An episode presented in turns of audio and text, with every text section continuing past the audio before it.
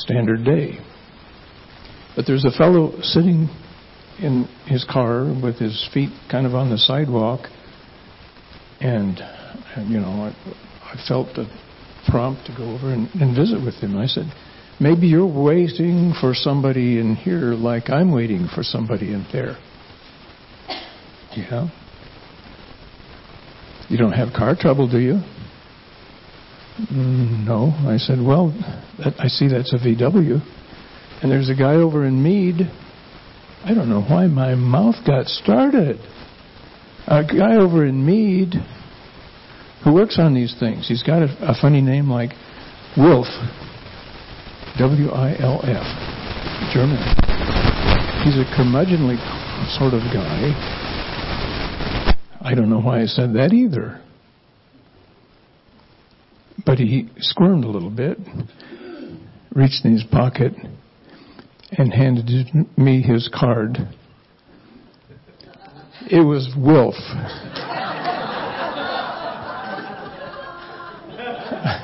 I, I, I learned a couple things from that. Not more than a couple. know who you're talking to. Realize how wicked the tongue can be and use it for positive things instead of curmudgeonly things. We have a, a, a very interesting sermon challenge. The rogue in your mouth. I've met one. It's mine. but here are 12 verses. We won't go the whole chapter yet, but 12 verses, and it takes down to 5 before the fellow mentions tongue. And yet the topic is taming the tongue, the rogue in your mouth. I'd like to read that for you. There's a lesson in it for me, I know. Maybe there's one for you. It's a kind of a scattered thing, and you may have difficulty pulling all the pieces together. Number of different analogies, comparisons. Taming the tongue. James 3, verse 1.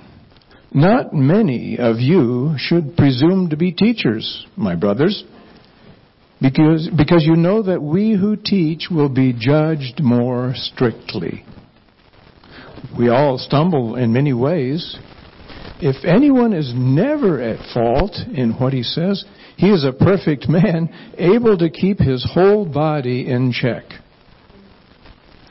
When we put bits into the mouths of horses to make them obey us, we can turn the whole animal. Or take ships as an example, although they are large, so large and are driven by strong winds, they are steered by a very small rudder wherever the pilot wants to go. Likewise, the tongue is a small part of the body, but it makes great boasts. Consider what a great forest is set on fire by a small spark. The tongue also is a fire, a world of evil among the parts of the body. It corrupts the whole person, sets the whole course of his life on fire, and is itself set on fire by hell. All kinds of animals, birds, reptiles, and creatures of the sea are being tamed and have been tamed by man but no man can tame the tongue. It is a restless evil full of deadly poison. Contrast here. With the tongue, we praise our Lord and Father, and with it, we curse men who have been made in God's likeness. Out of the same mouth come praise and cursing. My brothers, this should not be. Can both fresh water and salt water flow from the same spring? My brothers, can a fig tree bear olives or a grapevine bear figs? Neither can a salt spring produce fresh water. thank you for your kind and reverent attention to the word of the Lord.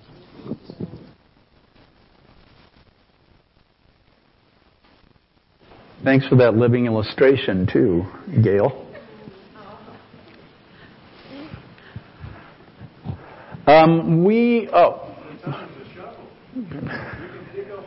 You can. James didn't say that, but it's true.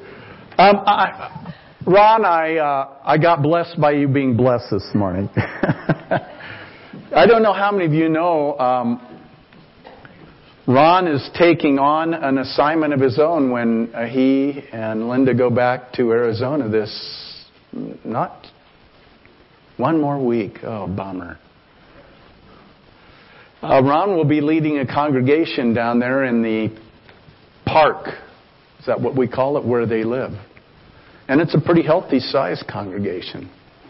And so um, he feels like God has called him to do this, and I know he would appreciate your prayers as, as he assumes the leadership of that body there um, in Arizona. And then just a reminder about uh, praying for our neighbors. You know, we picked five, we pray five blessings, five minutes a day. I'm going to throw out the five weeks because I think we just need to keep praying for them, okay? Um, you're probably going to get tired of hearing about um, the mouth because I'm going to spend quite a bit of time on it. Um, here's, here's one real good reason, and it's back in the first chapter of James in verse 26 where it says, If anyone considers himself religious and yet does not keep a tight rein on his tongue, he deceives himself and his religion is worthless.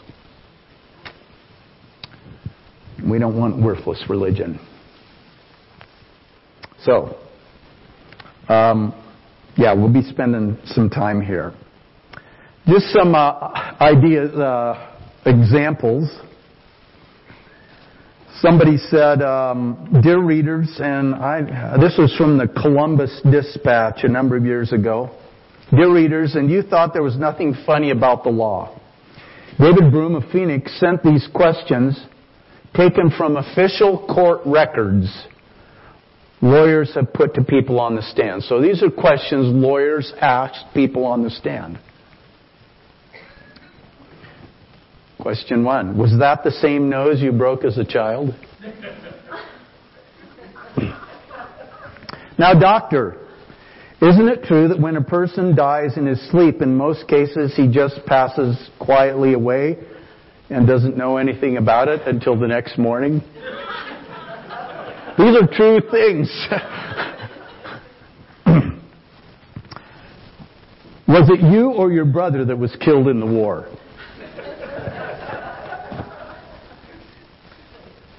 The youngest son, the 20 year old, how old is he? Were you alone or by yourself? How long have you been a French Canadian? Did you have any children or anything of that kind? Did you have any children or anything of that kind? I show you Exhibit 3 and ask you if you recognize the picture. Yes, that's me. Were you present when the picture was taken? Is that me that's the is, yeah, I don't know where that's coming from, but. now, it might not be so bad if the things that come out of our mouths at times that shouldn't come out were merely humorous. Kind of like these questions. Unfortunately, that's not the case. Sometimes the things that come out of our mouths are thoughtless, hurtful, destructive. Probably everyone here today can think of something that was said to them at some point in their lives that had a negative impact. In the church, church people can be quick to avoid murder and stealing and committing adultery or drunkenness. You know, those things, those overt things that everybody can see. But without thinking, we can assassinate others and leave destruction in our wake by the way we use our tongues. You know, some of those things I just mentioned are not great temptations for a lot of us, but the tongue, boy, that's an ongoing battle. that's why we're going to spend time on it. You know, James is writing to the church here. A, wise man once said, I have often regretted my speech, never my silence. And if you've ever regretted your speech, then this series of messages is for you and for me. In verse 1, um, you know, it, it, it, opens up talking about um, many of, not many of you should presume to be teachers. Apparently, uh, many people that James was writing to were seeking to get into teaching positions. My, how things have changed. It seems that the church, in the church today we have a much different problem. But in James' day, teaching was a coveted position. Perhaps because it was uh, viewed as a prestigious thing. And, and what does that have to do with the importance of the tongue? Well, the purpose of teaching is to influence students toward the truth in the church. At least we hope that's the purpose. And the teacher's primary interest, uh, instrument of teaching is the tongue, speech. In this case, the teachers are to be teaching the Word of God, the content of the Christian faith. so, this is literally what they're teaching, excuse me, is literally a matter of eternal life or death. So, for such weighty matters as this, there are heavy consequences. And because the consequences of using our tongues in teaching are so important, this is something we need to take seriously. That's what James is saying. And we need to take it seriously, really, whether we're teachers or not, because our words still have an impact on others. Let me give you a few examples of the importance of accurate communication. When Gerber, you know, Gerber baby food, when Gerber first started selling baby food in Africa, they used the same packaging as here in the U.S. with the, the cute baby on the label. Later they found out that in uh, Africa, many companies routinely put pictures on the label of what is inside since a lot of people cannot read. Oops. When Coca-Cola first shipped to China, they named the product something that when pronounced sounded like Coca-Cola. The only problem was that the characters used meant bite the wax tadpole. They later changed to a set of characters that meant happiness in the mouth. When Pepsi started marketing its products in China a few years back, they translated their slogan, Pepsi brings you back to life, pretty literally. The slogan in Chinese really meant, Pepsi brings your ancestors back from the grave.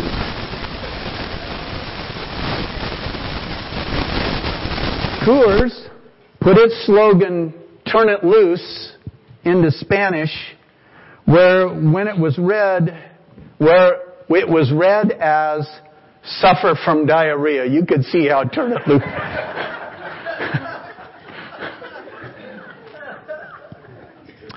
Tell me, Spanish speakers, what does no va mean? No va. Don't go. Don't go. The Chevy Nova never sold well in Spanish speaking countries because Noah means no go. well, so James, James uh, highlights the importance of the tongue by what he says then in these verses that we read, were read for us today. He says that if you never stumble in your speech, then you are perfect and are able to control your whole body, your whole person. Wouldn't that be nice? If you can control your tongue, you can control everything else. The, the Greek word used for keep in check literally means bridled. The same verse is used, uh, the same words used in verse 1, uh, excuse me, chapter 1 verse 26 where it says, if anyone considers himself religious and yet does not keep a tight rein on his tongue, bridled.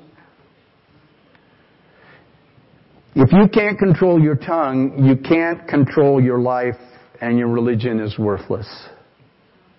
So, James is trying to impress upon us the importance of the tongue. Jesus said in Matthew chapter 12 verses 36 and 37, but I tell you that men will have to give account on the day of judgment for every careless word they have spoken. Yikes. Every careless word. For by your words you will be acquitted, and by your words you will be condemned. You know, during World War I, enemy spies used to hang around the British pubs to hear loose talk about ship movements. Sailors would talk about their next assignments, where they were going, when they were leaving, vital information for the German submarines. Just a few careless words would tip the enemy off and had the potential then of the loss of thousands of lives.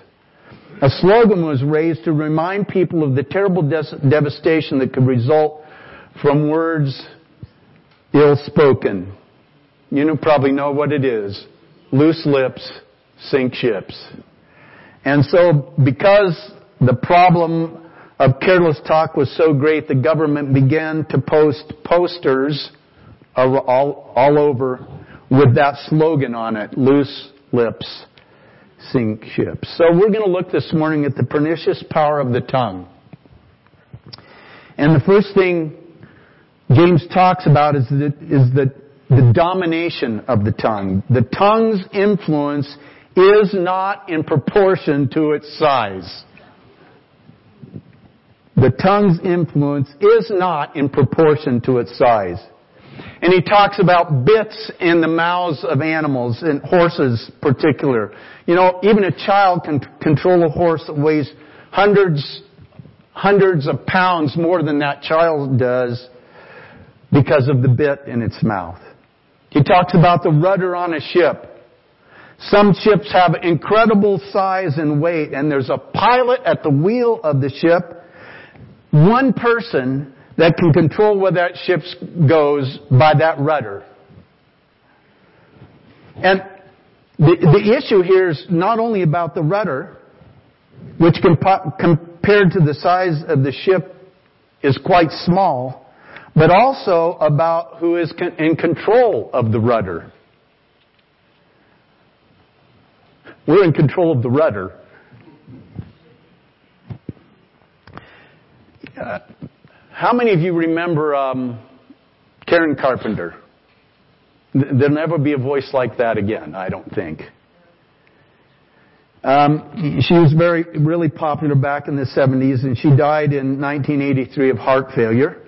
Most people know that her heart attack was caused by anorexia. Basically, she starved herself to death. But, but what started it all? According to a 1988 CBS television movie, The Karen Carpenter Story, her fatal obsession with weight began when a reviewer called her Richard Carpenter's chubby sister. That little phrase was all it took to start her on a tragic journey of self-destruction. Now obviously, she had other issues in her life to begin with.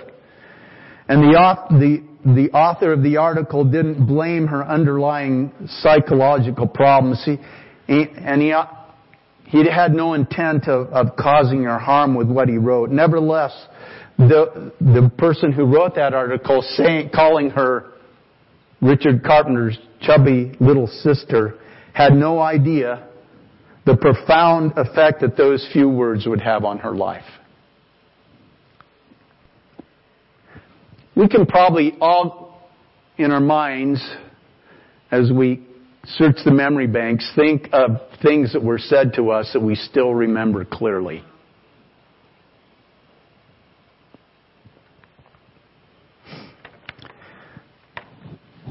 So, think about the power of the tongue. Adolf Hitler had a powerful and poisonous tongue.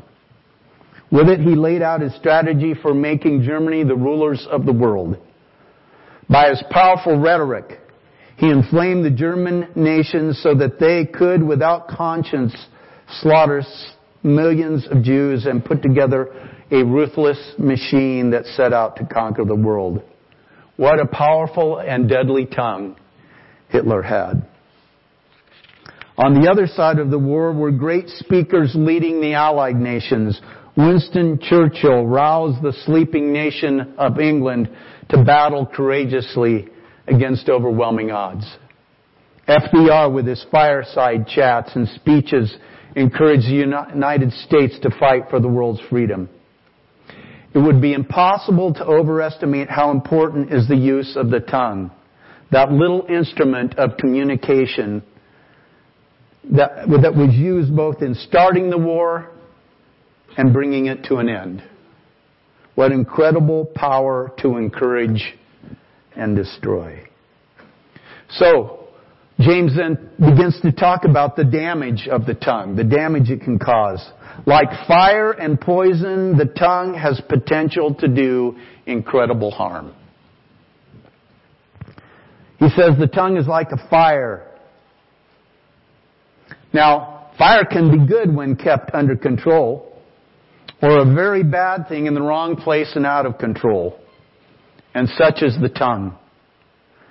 We can be, we can be like those mythical dragons who breathe fire and cause such great destruction. On the other hand, we can be like a fire in the fireplace that brings comfort and warmth. Both can come from the same tongue. It has the potential for incredible damage. It's, it's, James says it's like a deadly poison. And in the Greek, the picture here is that of a poisonous snake. And we know that depending on the snake, it can impact you differently. Some venom kills quickly. Some kills more slowly. Some is survivable and merely makes you sick. But it's all poison. In Proverbs chapter 16 verses 27 and 28 it says, A scoundrel plots evil and his speech is like a scorching fire. A perverse man stirs up dissension and a gossip separates close friends. In Galatians 5:15, Paul writes, "If you keep on biting and devouring each other, watch out or you will be destroyed by each other." And it has to do with what people are saying.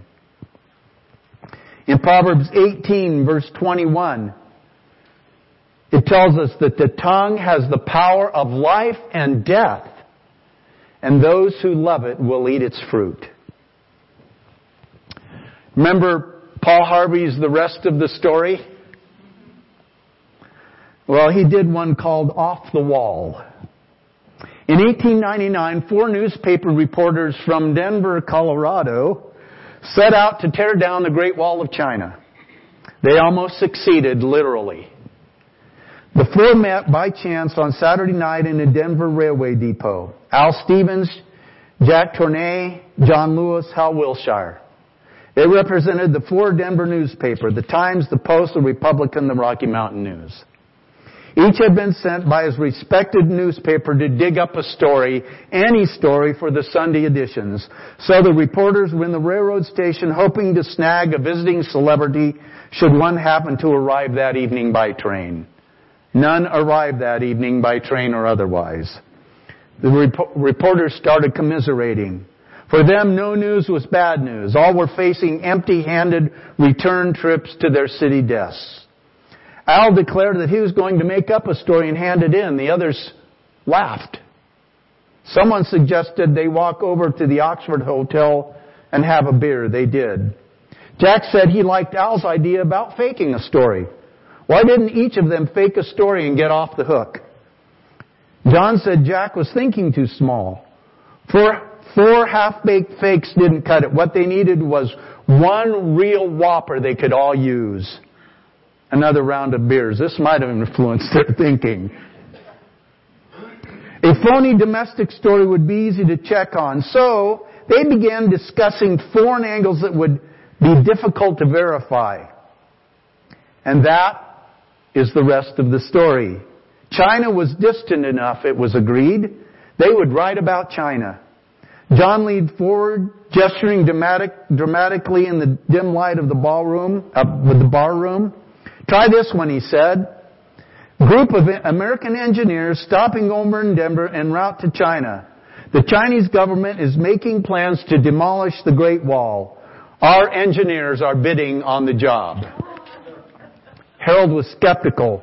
Why would the Chinese want to destroy the Great Wall of China?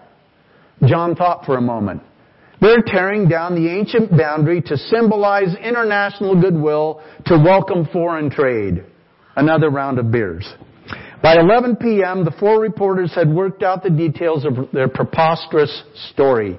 After leaving the Oxford bar, they would go over to the Windsor Hotel. They would sign four fictitious names to the hotel register. They would instruct the desk clerk to tell anyone uh, to tell anyone why that four New Yorkers had arrived that evening, had been interviewed by reporters, had left early the next morning for California. The Denver new- newspapers carried the story, all four of them. Front page.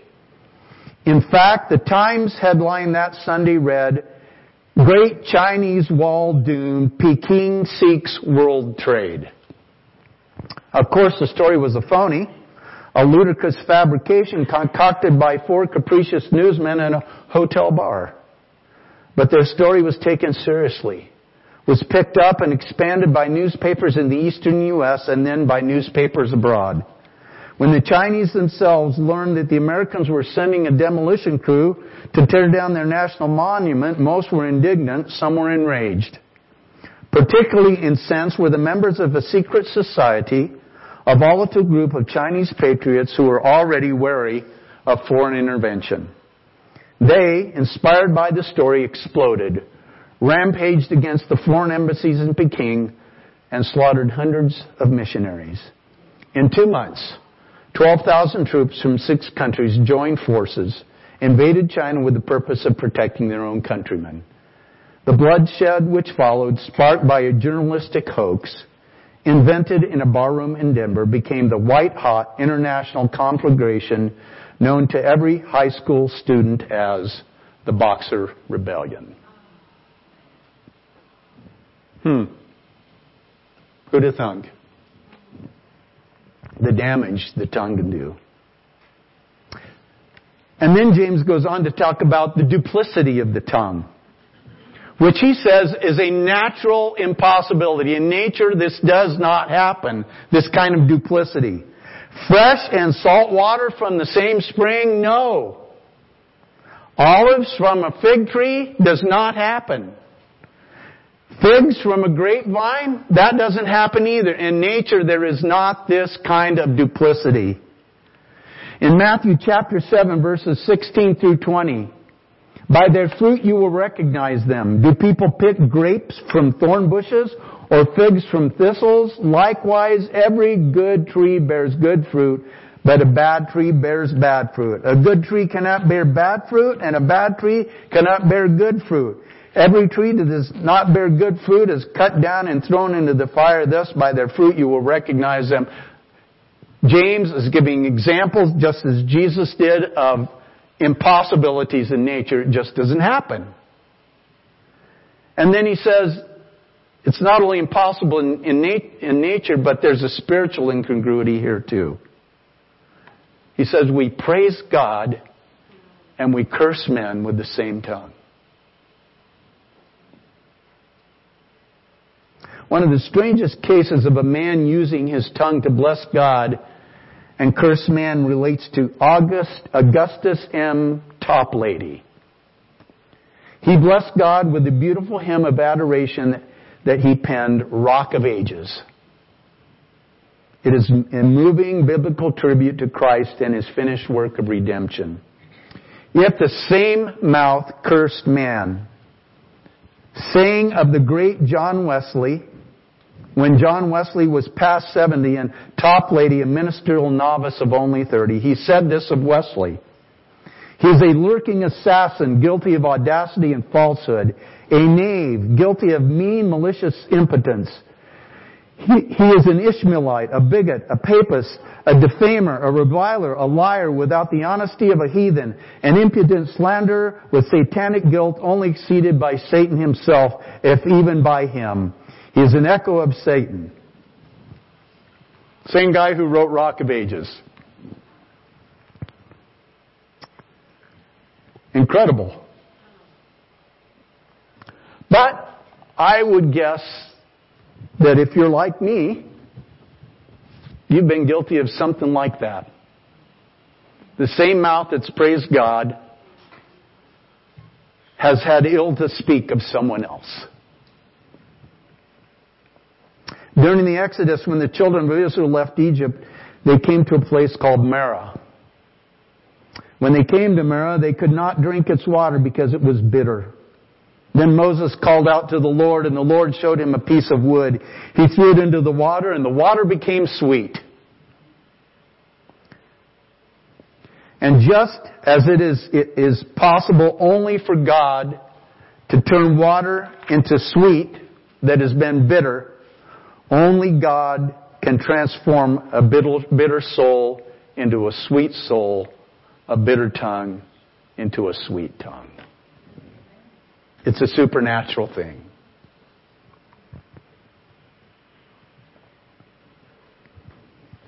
Tongue control, tongue control is made possible through the power of the Holy Spirit.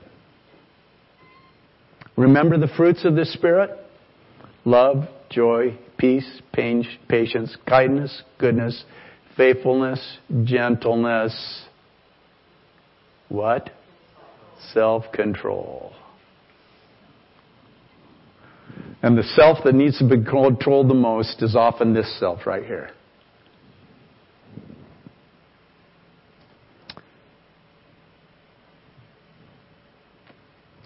Jesus is talking in Matthew chapter 12, make a tree good and its fruit will be good. Holy Spirit. Or make a tree bad and its fruit will be bad, for a tree is recognized by its fruit. He's speaking to the teachers of the law and the Pharisees, you brood of vipers. How can you who are evil say anything good? For out of the overflow of the heart, the mouth speaks. Oh,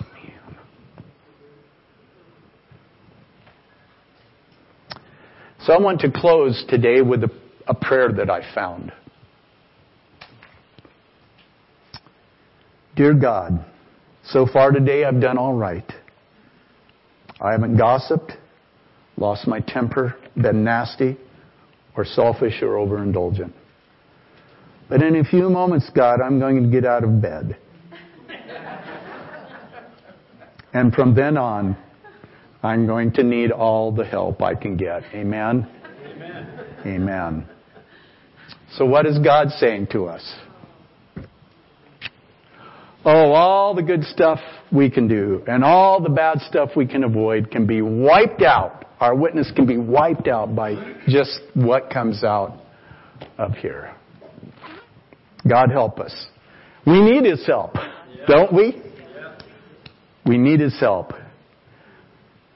Uh, we were talking in Sunday school this morning. It said Jesus was full of grace and truth. Truth needs to come out of our mouths, but it needs to be filled with grace. Amen? That's the work of the Holy Spirit in us. Father, we come to you today as people that keenly recognize our need for your help in this area. It, we can say, well, I've got my ducks in a row. I do the good things, I don't do the bad things, but oh, my mouth.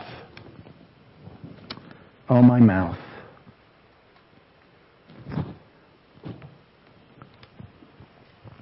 Lord God,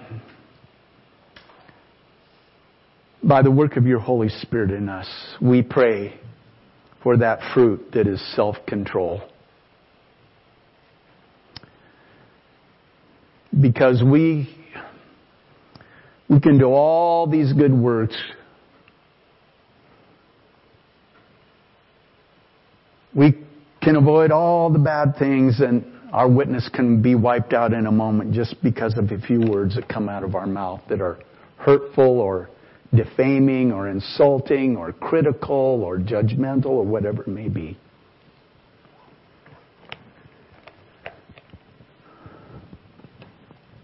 Help us, Lord, to control this rudder, this bridle, this small thing that has such powerful impact. For your honor and glory and the witness of our lives for Jesus, we pray in His name. Amen.